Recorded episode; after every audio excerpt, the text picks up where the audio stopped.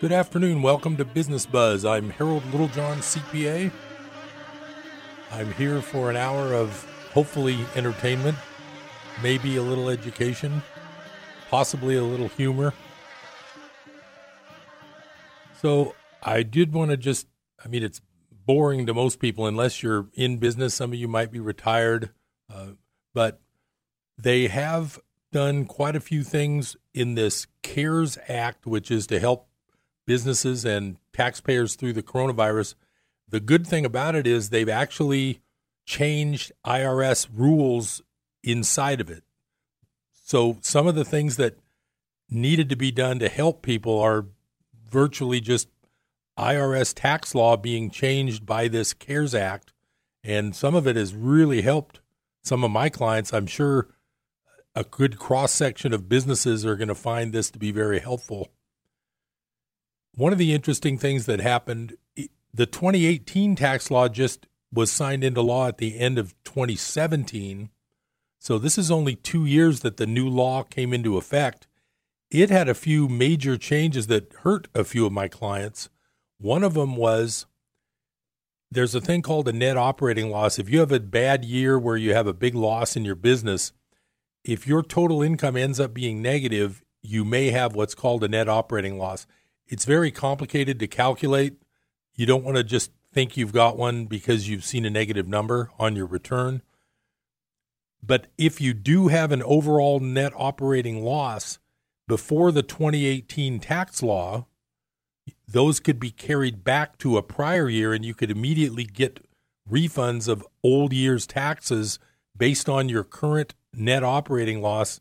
It's called an NOL a current NOL could immediately be used to amend an old tax return and get money back. I think I've mentioned this uh, before on Business Buzz. That was always a good thing because the option back then in the old law was you could carry it back, but if you didn't have a good year to carry it back to, you could elect to just carry it forward and not have to carry it back. The new CARES Act has brought back the uh, the carry back was disallowed in the 2018 tax law. I didn't want to skip over that. So no longer could you take a loss in 18 or 19 and use it to carry back. You had to carry forward only. And you could only offset 80% of the income. You couldn't use the entire NOL. It was a weird thing they did in the 2018. I don't want to get too technical here, but the bottom line is the new CARES Act has brought back the carry back of NOLs they go five years back. And the one client that was hurt the most with the 2018 tax law of mine for the NOL rule that I just talked about, we had a plan when this corporation sold a big chunk of their business for a giant gain. They had a big income year five years ago. The plan was to keep the corporation going and generate some net operating losses sometimes that could be used to carry back to get back some of that tax. The real interesting thing is with this new law, a current year NOL, which they've generated, is going to get to be carried five years back to the big year where they were in a, get this, a 39% federal corporate tax bracket. The 2018 tax law made the top corporation tax bracket 21%.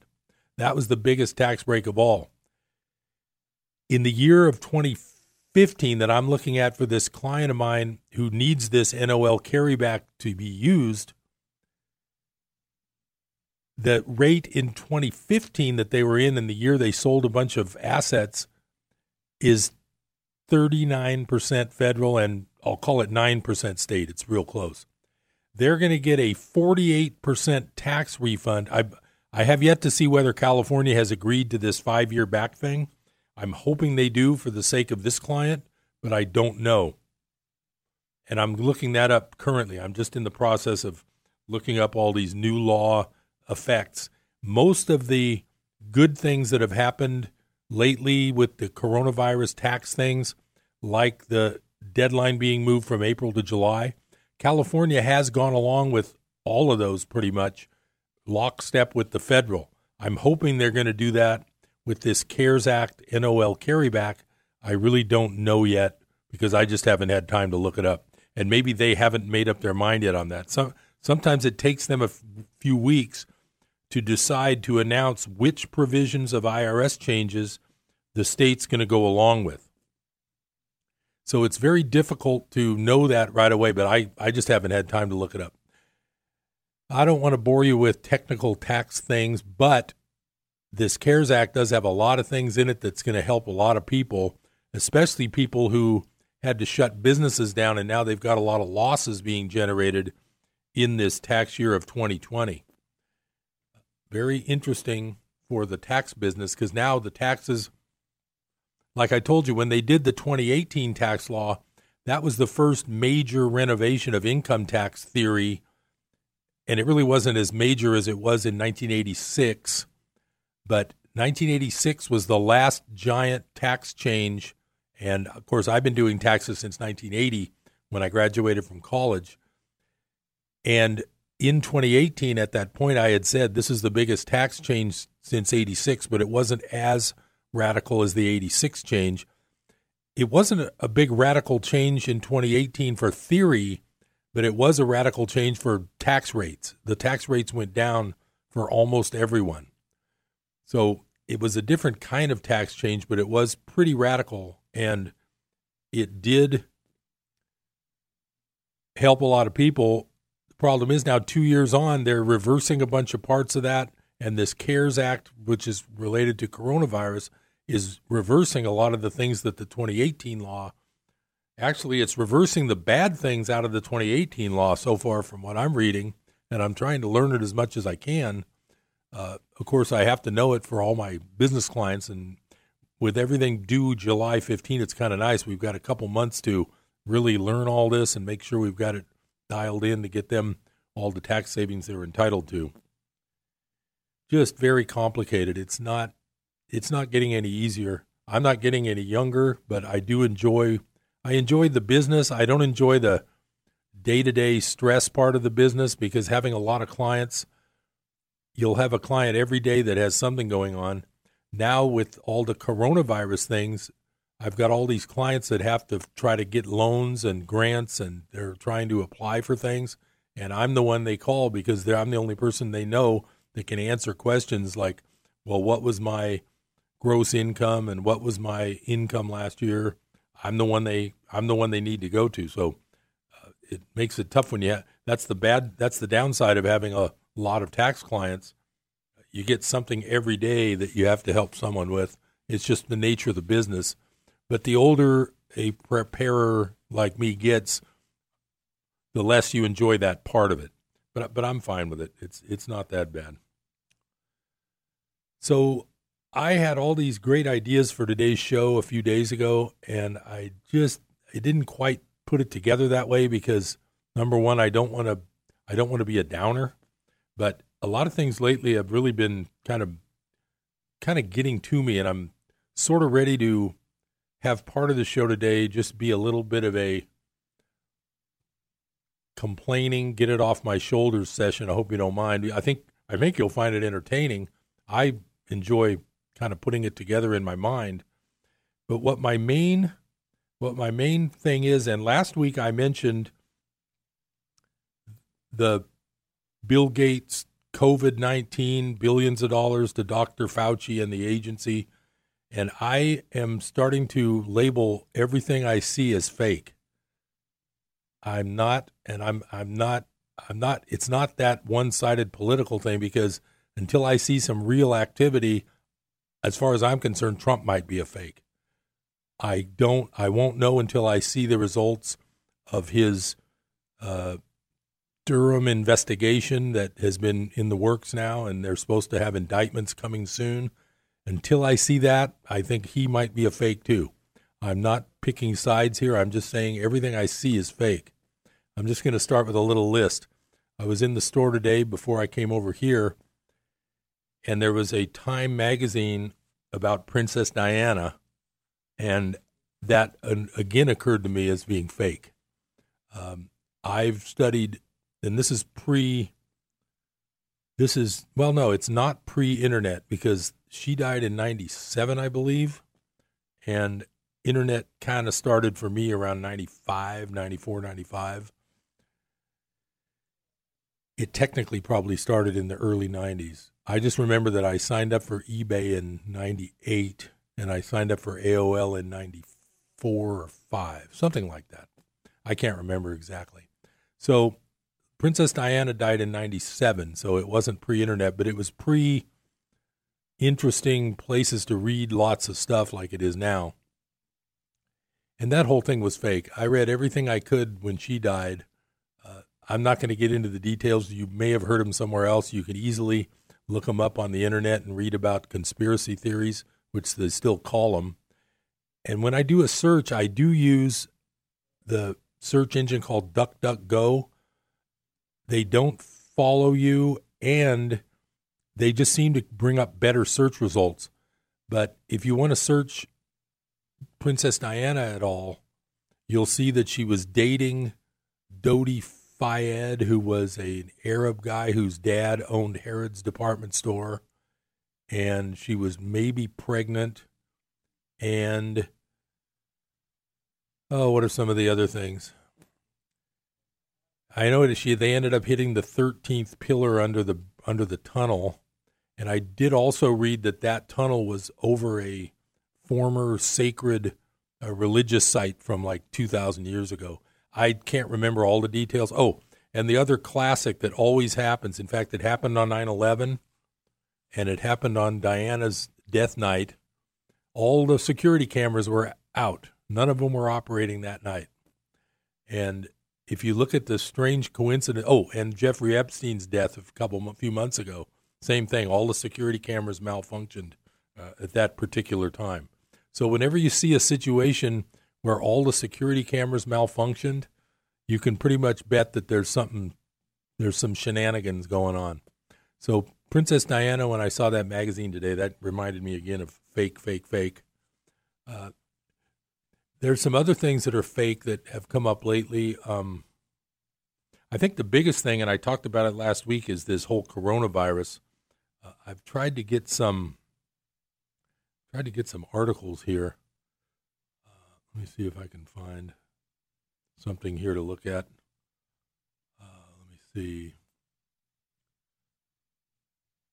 Well, there was, and I'm, and I'm trying to look this up for, for the other side of the break. The um, I think I talked last week a lot about that coronavirus, so I don't want to get I don't want to get too ahead of it. But uh, Oh, the other fake. Oh, a fake thing came out today. Remember Stormy Daniels, the one who her her and her lawyer Avenatti, who has since I believe is headed to prison. She accused Trump of having an affair, something to that effect. I believe she came out today and said none of that was true. Now I don't know what the details are, but again, we have another, we have something else that's fake. Uh, let me see what else is fake. Hmm. Well, I've got some real news that after the first break uh, about the truth. It's going to be an article about the uh, the true nature of the gold and silver price, which we always like to talk about on Business Buzz. Uh, another thing that's fake is the whole law enforcement system is fake. Most policemen and everything, I know they do a good job, but at the highest levels, they seem to always overlook major things. One of the problems they had was if anybody wants to look up something called the Wiener laptop, it's a dirty story, but 12 of the 12 people who have seen the contents of the Wiener laptop, nine have died. And that tells me that there's something fake about the whole law enforcement system if these things have to be covered up that badly. I won't go into detail because uh, this is a family show, but if you're interested in some real weird stuff, you can look up the Wiener laptop and just read about uh, the fact that nine of the 12 people who have seen the contents of that are now dead. Well, the other interesting death situation, I'll get back to this after the first break. I'll be right back on Business Buzz. Stay tuned.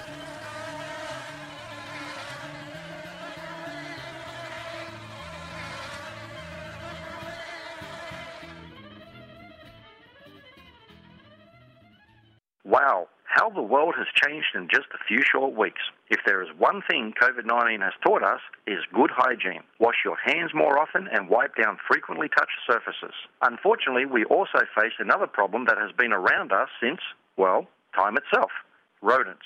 G'day, I'm Scott from Plug In Pest Free. Rodents usually carry diseases with them we do not want around us. Treating the problem the old fashioned way with baits and traps only causes the problem to continue. Baits invite rodents in when you really should be trying to keep them out. So, how do we keep them out? With Plug In Pest Free, an electromagnetic device that utilizes the electrical wiring in your home to set up a no go zone. Now, that's fair income. Look us up today at gopestfree.com. Use promo code PEST20 for 20% off. That's gopestfree.com, promo code PEST20. Don't spray and regret, plug in and forget. In this age of ear tickling, where are we to turn to hear the word?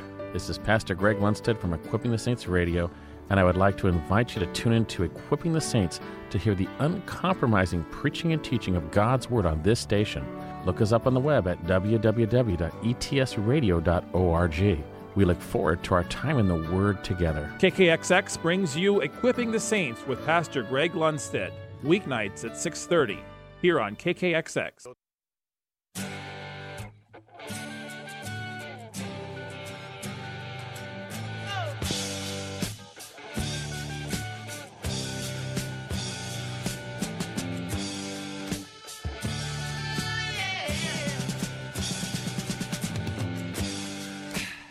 Welcome back to Business Buzz. I'm Harold Littlejohn, CPA. Glad you have a chance to spend part of your day with me. I'm sure you're, even though you might be homebound during this lockdown, you're probably busy with lots of things. A lot of people are working from home. I'm lucky enough to be in an essential service, so I can continue to work from my office. If I had to work from home, I probably could, but I wouldn't get as much done. I never do that well trying to work from home when I've tried in the past, so I really don't do it. So I was talking about fake law enforcement, and I don't mean to knock, uh, you know, the guys on the street and the real guys, but it seems like the sometimes at the top they really aren't paying attention. I heard a really interesting interview the other day from a guy. His he's a sheriff in in Arizona, I think. His name's last name's Mack, and he went all the way to the Supreme Court and won a big case back about 20 years ago. And I think you can look it up Mack versus US. I, I don't know all of these details, but I wanted to share a real interesting website that he runs.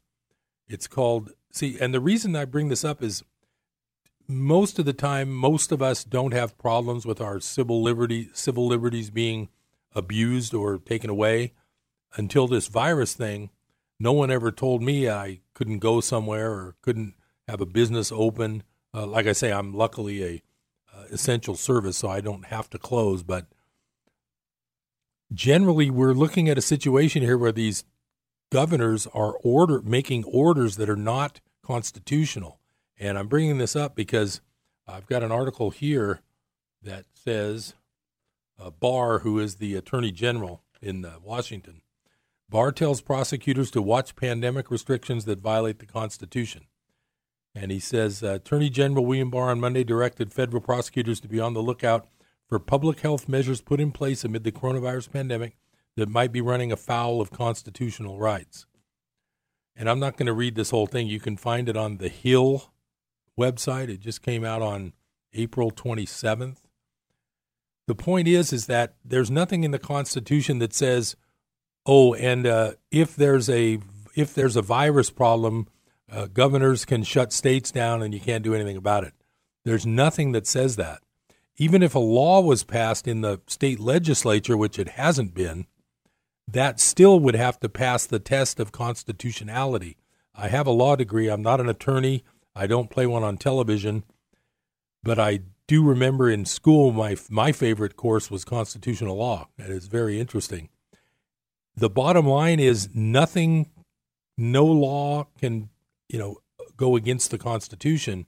And when a governor tells churches they can't hold church, even with cars in the parking lot with rolled up windows, but two two uh, two blocks away there's a drive-through restaurant serving food to people, That is not constitutional. And that's the type of thing that this Attorney General letter is talking about. You can't disregard the Constitution just because there's a quote medical emergency. Now, the other thing I want to say, and you can, you know, don't take your mask off because of what Harold Littlejohn said, but in my opinion, this is a hoax, and uh, I'm I don't care. I don't care what anybody says. I'm not a doctor. I've read a lot of stuff. Uh, there may be a flu virus going around that's nasty, but based on all the numbers, in my opinion, this is a hoax. So, I mean, you know, it's like like sue me. I really don't care. That's my opinion. And I'm tired of getting dirty looks at Safeway from people with masks when I'm not wearing one. I'm sorry. I don't I really don't appreciate that. Like I say, take me to court if I'm causing you trouble, but I do not buy into this whole thing. So what it is is this sheriff named Mack has a thing called the Constitutional Sheriffs and Peace Officers Association. And what he was saying in this interview was, you know, it's astounding. We have all of these police and sheriff all over the country that have sworn their their oath that they swear to when they get their job is to obey the Constitution. But as soon as their governor issues these orders to arrest people trying to go to church, here's the here's the police and sheriffs out there doing it. Uh, that's what this guy's talking about. It's called the Constitutional Sheriffs and Peace Officers Association. It's kind of like Nazi Germany. Remember the Nuremberg trials?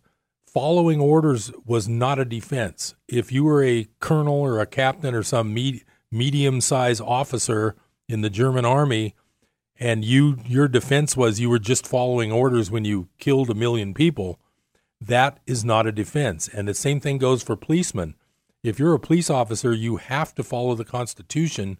And uh, for them to willy nilly follow these governors that don't even have the legal, they don't even have the legal authority to do what they're trying to do. They can recommend all day long, uh, kind of like what the federal. They've recommended the distancing, recommended the ten people or less.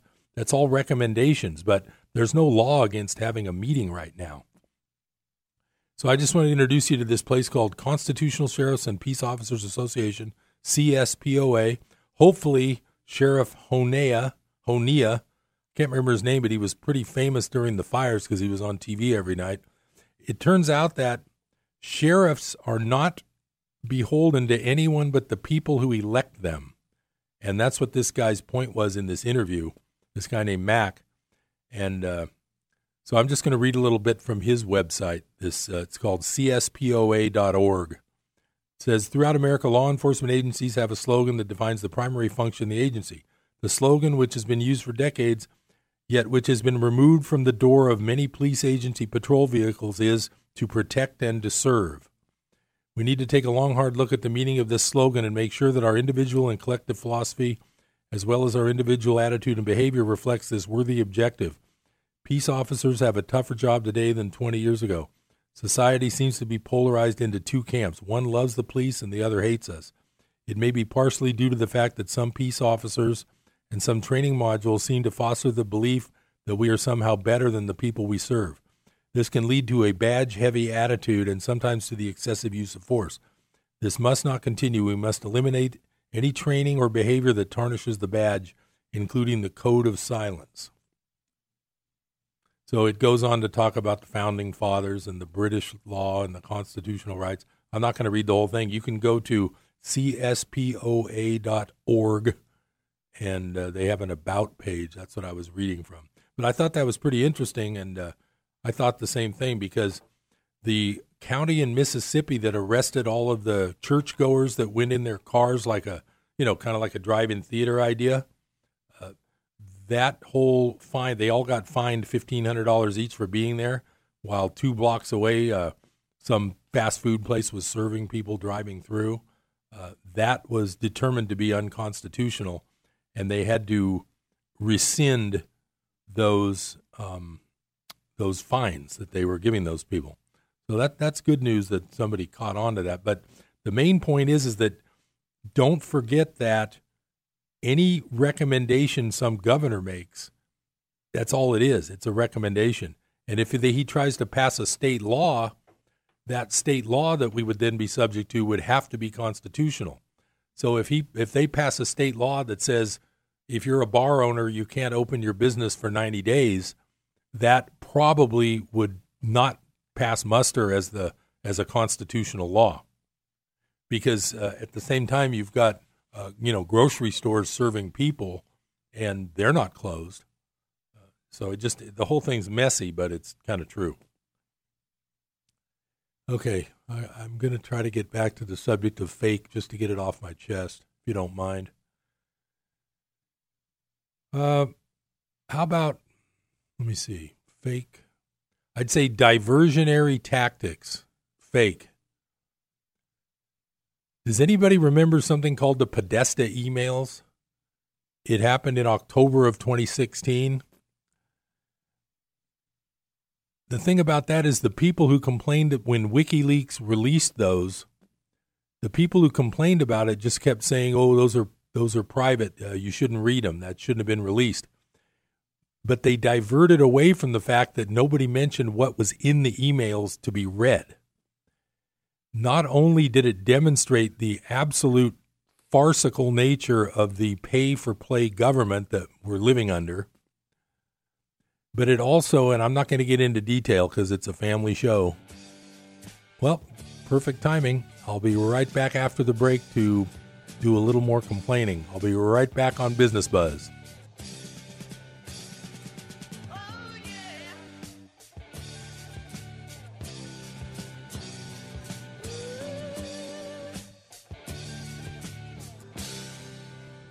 This message reaches a million people or more every week. Spreading the gospel is more than one voice speaking to a million. It is and must continue to be a million voices, each speaking to one, pointing them to our friend Jesus. The Lutheran Hour with Dr. Michael Zeigler. The Lutheran Hour, Saturday and Sunday at 1.30 here on KKXX. Sometimes insurance can be a confusing business. I can't stress enough the importance of having a single professional insurance agent to help make sense of all your personal and business insurance policies. You don't want to get caught without the right coverage. For all your insurance needs, trust Brad Jacobson, your local farmers insurance agent. Call 891 7900 for a free consultation and a policy review. 891 7900 for Brad Jacobson, your local farmers insurance agent. To some, the sound of a baby babbling doesn't mean much, but that's not true. They're testing out vowels and consonants and trying different sounds. And by 12 months, their babbling is beginning to take on meaning, especially if there's no babbling at all. Little to no babbling by 12 months or later is just one of the possible signs of autism in children. Learn more at autismspeaks.org. Brought to you by Autism Speaks and the Ad Council.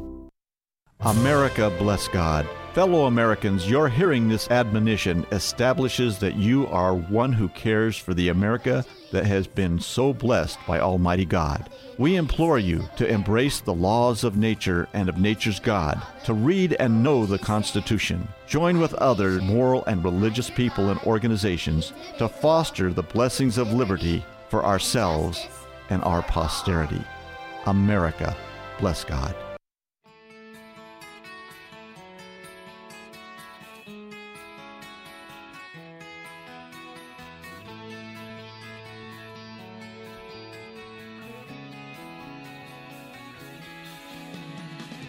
Welcome back to Business Buzz. I'm Harold Littlejohn, CPA.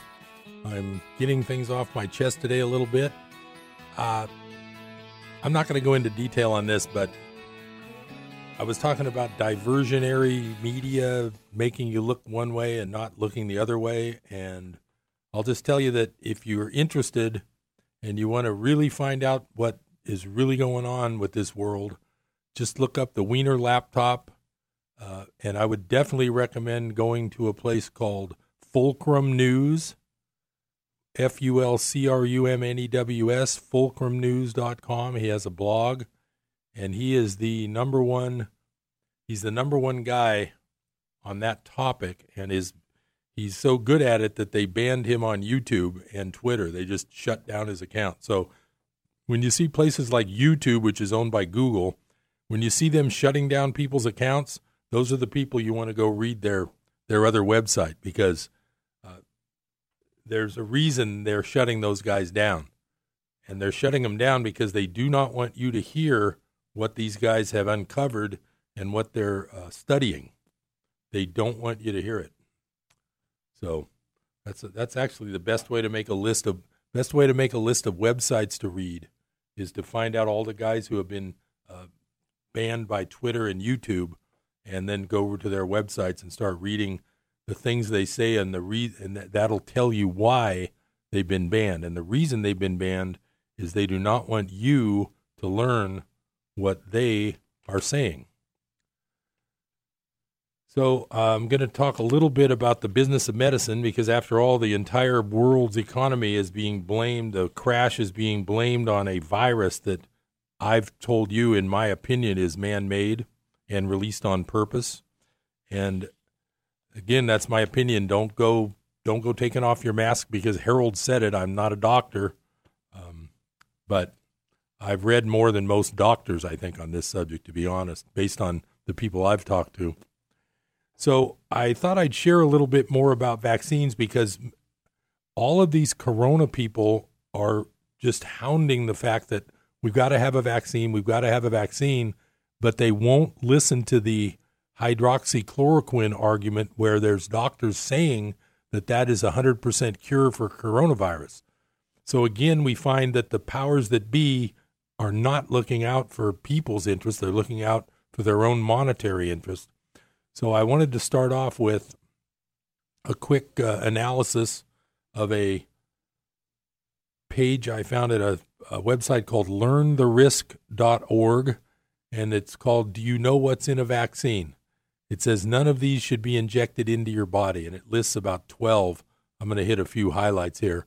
Aluminum, known to cause brain damage at all doses, linked to Alzheimer's disease, dementia, seizures, autoimmune issues, SIDS, and cancer. This toxin accumulates in the brain and causes more damage with each dose. So that's what they're putting in vac- vaccines. Uh, beta pro beta propiolactone. You can tell I'm not a doctor because I can't even read these stupid titles. Known to cause cancer, suspected gastrointestinal, liver, nerve, and respiratory, skin, and sense organ poison. Uh, then there's a gentamicin sulfate, and polymyxin B antibiotics. Allergic reactions can range from mild to life threatening. Genetically modified yeast, animal, bacterial, and viral DNA can be incorporated into the recipient's DNA and cause unknown genetic mutations. Glutaraldehyde, poison if, in, if ingested, causes birth defects in animals. Formaldehyde, known to cause cancer in humans, probable gastrointestinal, liver, respiratory, immune, nerve, and reproductive system poison, banned from injectables in most European countries. Um, human and animal cells, human DNAs from aborted babies, pig blood, horse blood, rabbit brains, dog kidneys. Ugh. Then mercury. Oh, don't forget mercury. That's the most fun part of a chemistry class is getting to play with the mercury but you're not supposed to touch it. One of the most toxic substances known. Even if a thermometer breaks, the building is cleared and hazmat is called. Tiny doses cause damage to the brain, gut, liver, bone marrow, nervous system, and or kidneys, linked to autoimmune disorders and neurological disorders like autism. Uh, and it goes on and on and on. There's a few more. I'm not going to spend too much more time, but you can look that up. Just type in, do you know what's in a vaccine? And you'll probably come up on that page. Now, here's the bad part of this page, too. Also, on page one of this, it's a one page thing. Vaccine doses for U.S. children. In 1962, total doses were five. In 1983, total doses were, I think, 25. I can't read my printing's kind of funny. In 2016, the total doses are something like 230. The U.S. gives two to three times more vaccines than most developed countries, yes, yet we have the sickest population, with skyrocketing rates of health issues like asthma, childhood diabetes, food allergies, leukemia, developmental delays, ADHD, autism, lupus, arthritis, eczema, epilepsy, brain tumors, Alzheimer's, and it's not a coincidence. In 1986, pharmaceutical manufacturers produced this is the business portion of this. In 1986, pharmaceutical manufacturers producing vaccines were freed from all liability resulting from vaccine injury or death by the Childhood Vaccine Injury Act. With this, vaccines became highly profitable.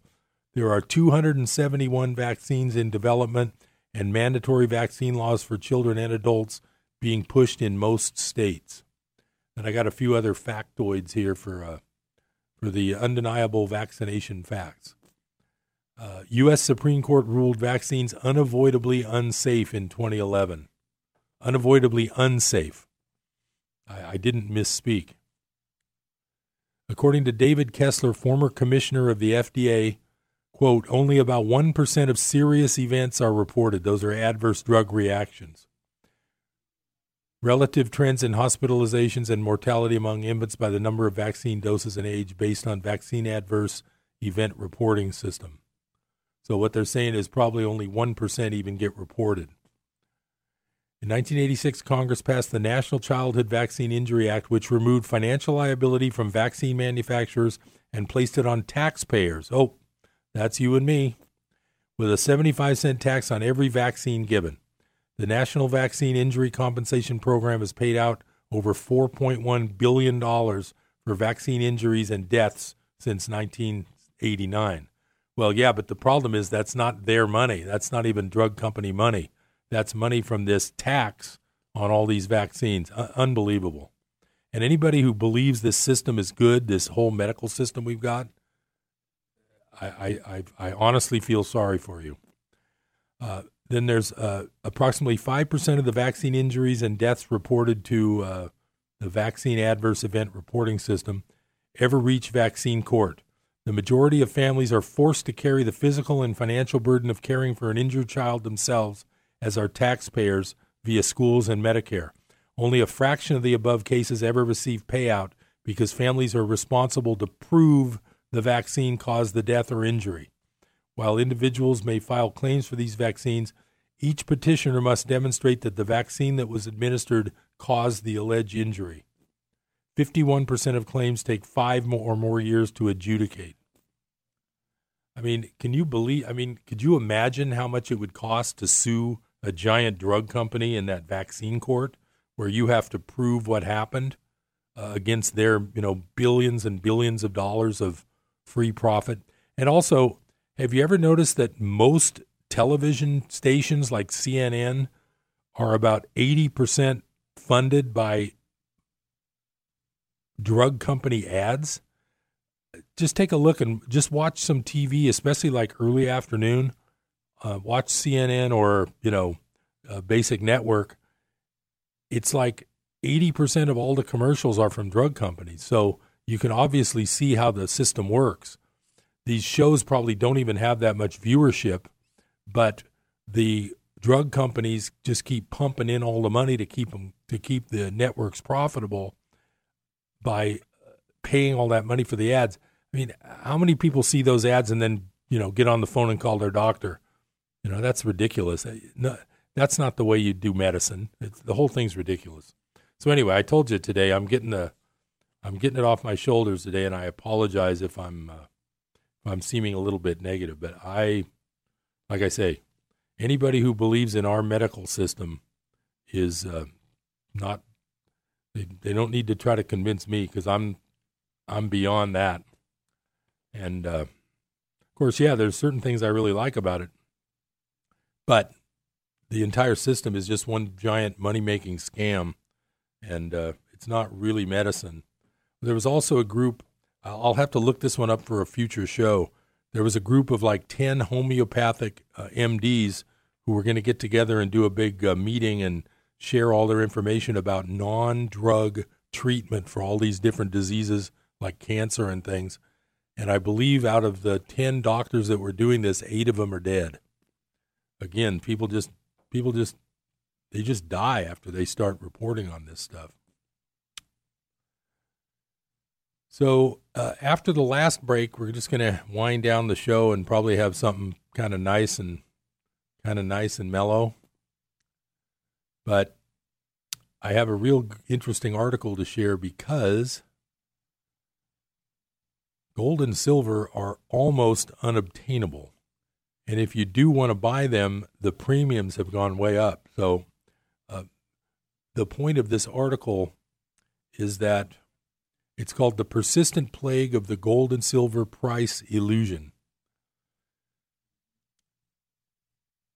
Now, I told you guys that the gold silver ratio is the thing to watch. And at one point, about three weeks ago, it was up at 124 to 1. In other words, one ounce of gold would buy 124 ounces of silver. That, that's at the paper price. And I've been telling you that the paper price doesn't mean anything. Well, I'm going to come back after the break and explain what the real price ratio is and what the real gain in metals has been for the last couple months. So stay tuned to Business Buzz. I'll be right back.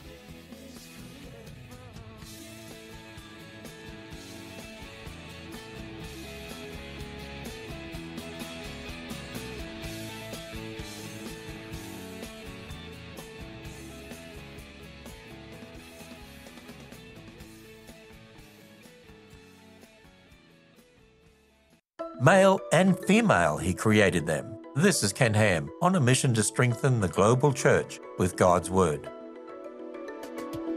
Now, our culture is trying to erase the distinctions of male and female. It's popular today to say that male and female don't really exist. They're social constructs, they'll say, and we can be whatever we want. But God has created us male and female.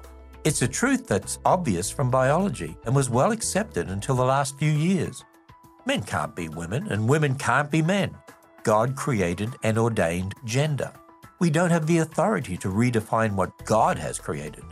Some people do struggle with this problem. So, for those who do, they need the truth from God's Word and the life giving gospel. Subscribe to receive free daily email insights from Ken Ham when you visit us at AnswersRadio.com and discover answers to the questions of our day at AnswersRadio.com. Hope you enjoyed your meal. And I just want to say, he's lucky to have a brother like you. Lucky? Caring for my brother is far from easy. But he's a part of me, like my arms and legs, so I'll be his. No time for tired.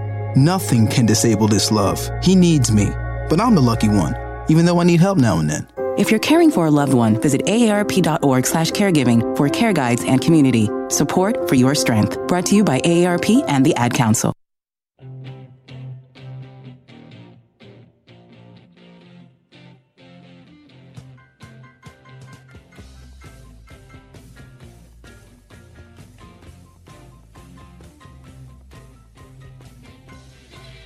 Welcome back to Business Buzz. I'm Harold Littlejohn, CPA, wrapping up another hour of hopefully entertainment and in information. Well, I just anyway, I had something else I wanted to say, but it slipped my mind. I'm not getting any younger. Okay, so this says the persistent plague of the gold and silver price illusion says a few weeks ago, financial analysts, and this is from Zero Hedge, where I recommended you read your financial news. A few weeks ago, financial analysts, analysts stated that gold silver price ratios were at record high of 125 to 1 and still continue to state that they were at 114 to 1 just a few days ago. To debunk these myths, let's look at the price of one ounce gold and silver American Eagles. Currently, physical gold is 1909 per ounce for lots less than 10 when you buy less than 10 ounces. When you buy gold American Eagles and silver is 25.91 per ounce for lots of less than 100 silver American Eagles. These prices produce a physical gold physical silver price ratio of 74 to 1. This ratio, while still high, is nowhere near the ratio of 114 to 1, quoted just a couple of days ago by a prominent, anal- prominent analyst. The 114 to 1 gold silver price ratio was derived from the irrelevant paper derivative gold and silver prices of 1735 an ounce and 1524 an ounce. Paper prices are completely irrelevant in the determination of these prices because I've explained in prior podcasts if you can't buy the real item at anywhere near that price, what is the point of quoting those prices as the existing condition in the gold and silver markets?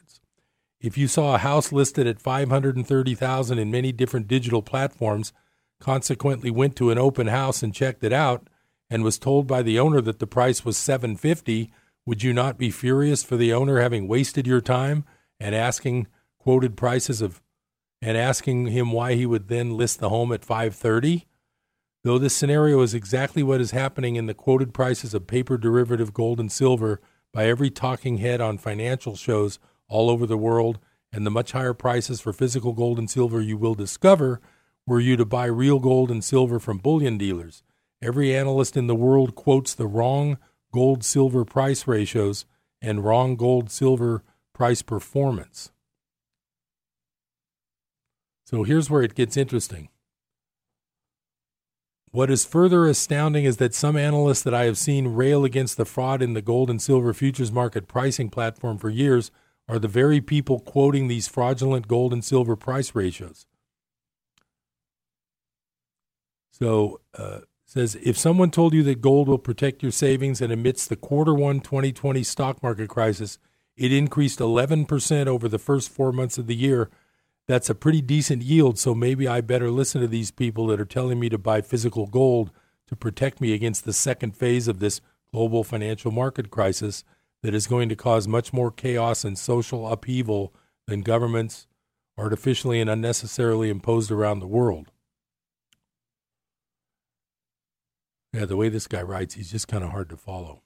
However, if someone informed you that the reported 11% year to date yield on gold was a lie and that the real year to date yield was 23%, your ears may perk up just a little bit more, and you may be a lot more interested to learn why the yield on gold has been so solid. However, keep seeking to be educated through the same mass media forms as everyone else, like the one I named above, and you will never learn the truth. Furthermore, the same information has been spread about silver's annual year to date yield. A news channel reported silver's year to date performance was at negative 17%. Uh, so he says um, silver prices will never come back. Every person would likely think silver prices will never come back and silver is a dead asset that one should never own. However, we're one have been buying physical silver all along, and that's what I've been telling you guys then one would understand that given the price of one ounce silver American Eagles per ounce for lots of less than 100 ounces, 25.91 now, and the price at the start of the year was about $22 per ounce, so then the prices have actually risen by about 20% versus the reported 17% drop.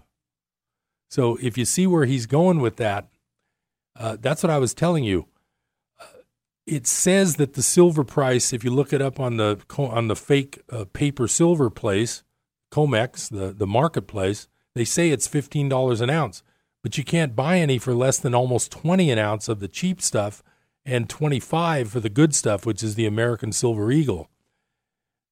What point is it? What this guy is saying is, what point is it to list a price of fifteen when no one's selling silver for fifteen, and no one's selling gold for seventeen hundred? ask anybody you know that holds some gold, uh, and unless they're you know ready to lose their house because they have to make a mortgage payment, they are not going to sell you gold for seventeen hundred dollars an ounce. Trust me, and they're definitely not going to sell you silver for fifteen dollars an ounce. Trust me. What I'm trying to get at it is everything's fake, and that was the point of today's show. It's all fake. They've been faking everyone out for 50 years to not buy gold and to not buy silver. It's it's fake, fake, fake, fake. Okay, well, this is a fake show, and it's a fake world, and I'm in a fake studio, and I'm on a fake microphone, and I'm going to read something from Eckhart Tolle's A New Earth, page 30. The voice in the head. That first glimpse of awareness came to me when I was a first year student at the University of London. I would take the subway twice a week to go to the university library, usually around 9 o'clock in the morning, toward the end of the rush hour. One time a woman in her early 30s sat opposite me. I had seen her before a few times on that tram. One could not help but notice her. Although the tram was full, the seats on either side of her were unoccupied, the reason being, no doubt, that she appeared to be quite insane. She looked extremely tense and talked to herself incessantly in a loud and angry voice. She was so absorbed in her thoughts that she was totally unaware, it seemed, of other people or her surroundings. Her head was facing downward and slightly to the left, as if she were addressing someone sitting in the empty seat next to her. Although I don't remember the precise content, her monologue went something like this. And then she said to me, So I said to her, You are a liar. How dare you accuse me of, when you are the one that was always taking advantage of me? I trusted you and you betrayed my trust. There was the angry tone in her voice of someone who has been wronged, who needs to defend her position lest she become annihilated. As the train approached Tottenham Court Road Station, she stood up and walked toward the door with still no break in the stream of words coming out of her mouth. That was my stop, too, so I got off behind her. At street level, she began to walk toward Bedford Square, still engaged in her imaginary dialogue, still angrily accusing and asserting her position. My curiosity aroused, I decided to follow her as long as she was walking in the same general direction I had to go in. Although engrossed in her imaginary dialogue, she seemed to know where she was going. Soon we were within sight of an imposing structure of Senate House, a 1930s high rise, the university's central administrative building and library. I was shocked. Was it possible that we were going to the same place? Yes, that's where she was heading. She was a teacher. Was she a teacher, a student, an office worker, a librarian? Maybe she was some psychologist research project. I never knew the answer. I walked 20 steps behind her, and by the time I entered the building, which ironically was the location of the headquarters of the Mind Police in the film version of George Orwell's novel 1984, she had already been swallowed up by one of the elevators. I was somewhat taken aback by what I had just witnessed. A mature first year student at 25, I saw myself as an intellectual in the making, and I was convinced that all the answers to the dilemmas of human existence could be found through the intellect, that is to say, by thinking. I didn't realize yet that thinking without awareness is the main dilemma of human existence. I looked upon the professors as sages who had all the answers, and upon the university as the temple of knowledge. How could an insane person like her be part of this? I was still thinking about her when I was in the men's room prior to entering the library. As I was washing my hands, I thought, I hope I don't end up like her. The man next to me looked briefly in my direction, and I suddenly was shocked when I realized that I hadn't just thought those words, but mumbled them aloud. Oh my God, I'm already like her, I thought. Wasn't my mind as incessantly active as hers? There were only minor differences between us. The predominant underlying emotion behind her thinking seemed to be anger. In my case, it was mostly anxiety. She thought out loud. I thought mostly in my head.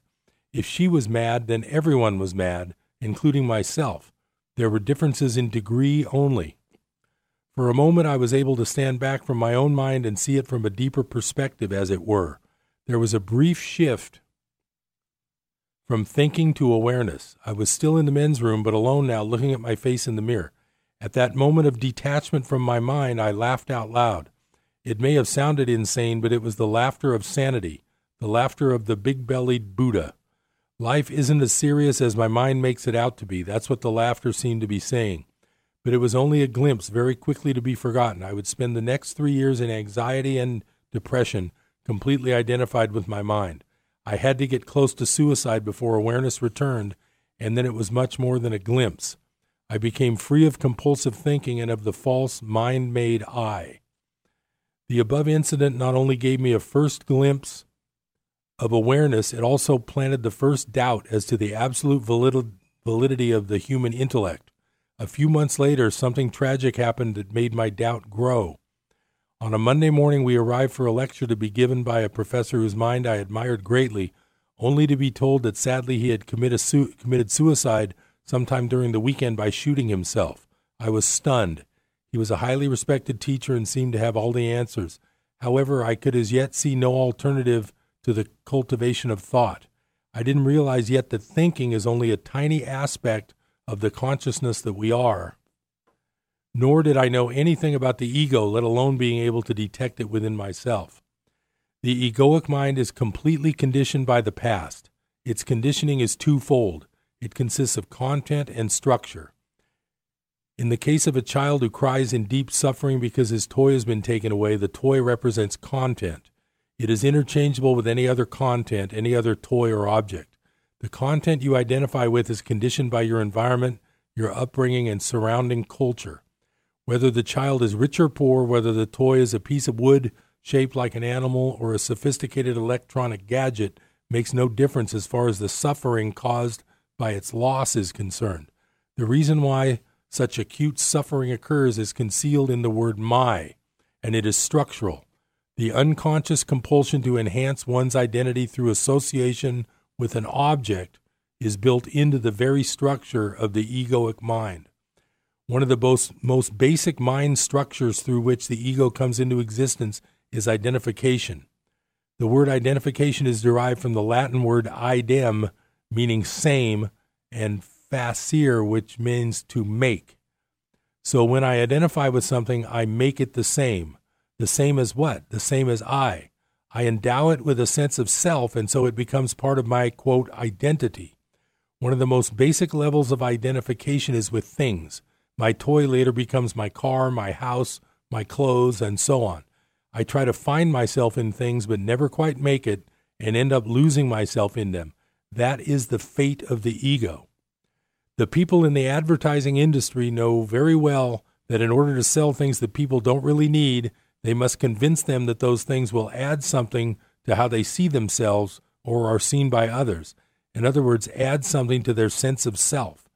They do this, for example, by telling you that you will stand out from the crowd by using this product, and so by implication be more fully yourself, where they may create an association in your mind between the product and a famous person or a youthful, attractive, or happy looking person. Even pictures of older deceased celebrities in their prime work well for that purpose. The unspoken assumption is that by buying this product, through some magical act of appropriation, you become like them, or rather the surface image of them. And in so many cases, you are not buying a product, but an identity enhancer. Designer labels are primarily collective identities that you buy into. They are expensive and therefore exclusive. If everybody could buy them, they would lose their psychological value, and all you would be left with would be their material value, which likely amounts to a fraction of what you paid. So I'm running out of time here on Business Buzz today, but I did want to share that part of that great book. It's called uh, A New Earth, and it's really interesting because I look back on all the things that I've kind of I've kind of been a collector and a bit of I've been accused of being a hoarder. And show's over. I will see you next time on Business Buzz. Take care. Have a nice week.